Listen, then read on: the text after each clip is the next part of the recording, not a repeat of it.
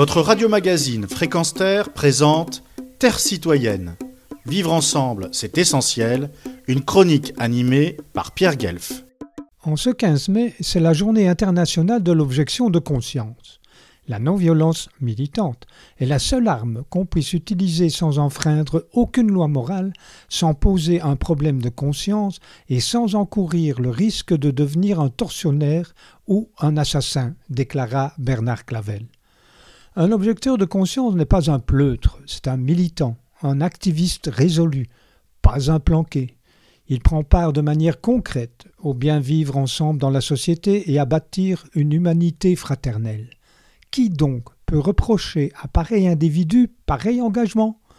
Le choix à faire entre l'option de tenter le dialogue avec un potentiel adversaire ou l'abattre ne se discute pas. Comme le rappela Georges Brassens de manière plus poétique, au lieu de mettre en joue quelques vagues ennemis, mieux vaut attendre un peu qu'on le change en ami. Toutes les générations devraient lire Les Amnésiques de Géraldine Schwartz aux éditions Flammarion. Principalement tous ceux qui, face aux atteintes aux droits fondamentaux, à la démocratie, jouent la politique de l'autruche, rien vu, rien entendu, forcément rien dit.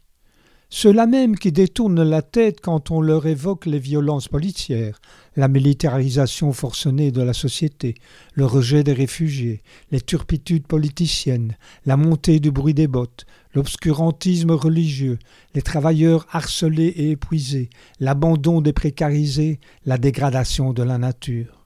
Circuler, y a rien à voir.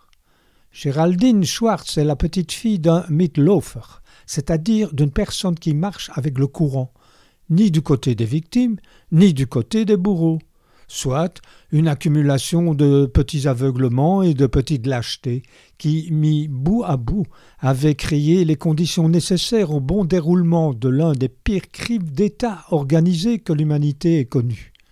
Cependant, sans la participation des Midlofer, même infime à l'échelle individuelle, Hitler n'aurait pas été en mesure de commettre des crimes d'une telle ampleur.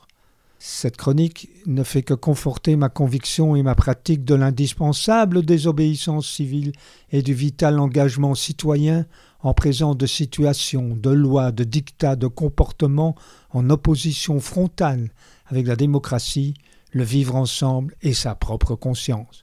Fréquence Terre et notre partenaire pour confirment cette conviction et cet engagement.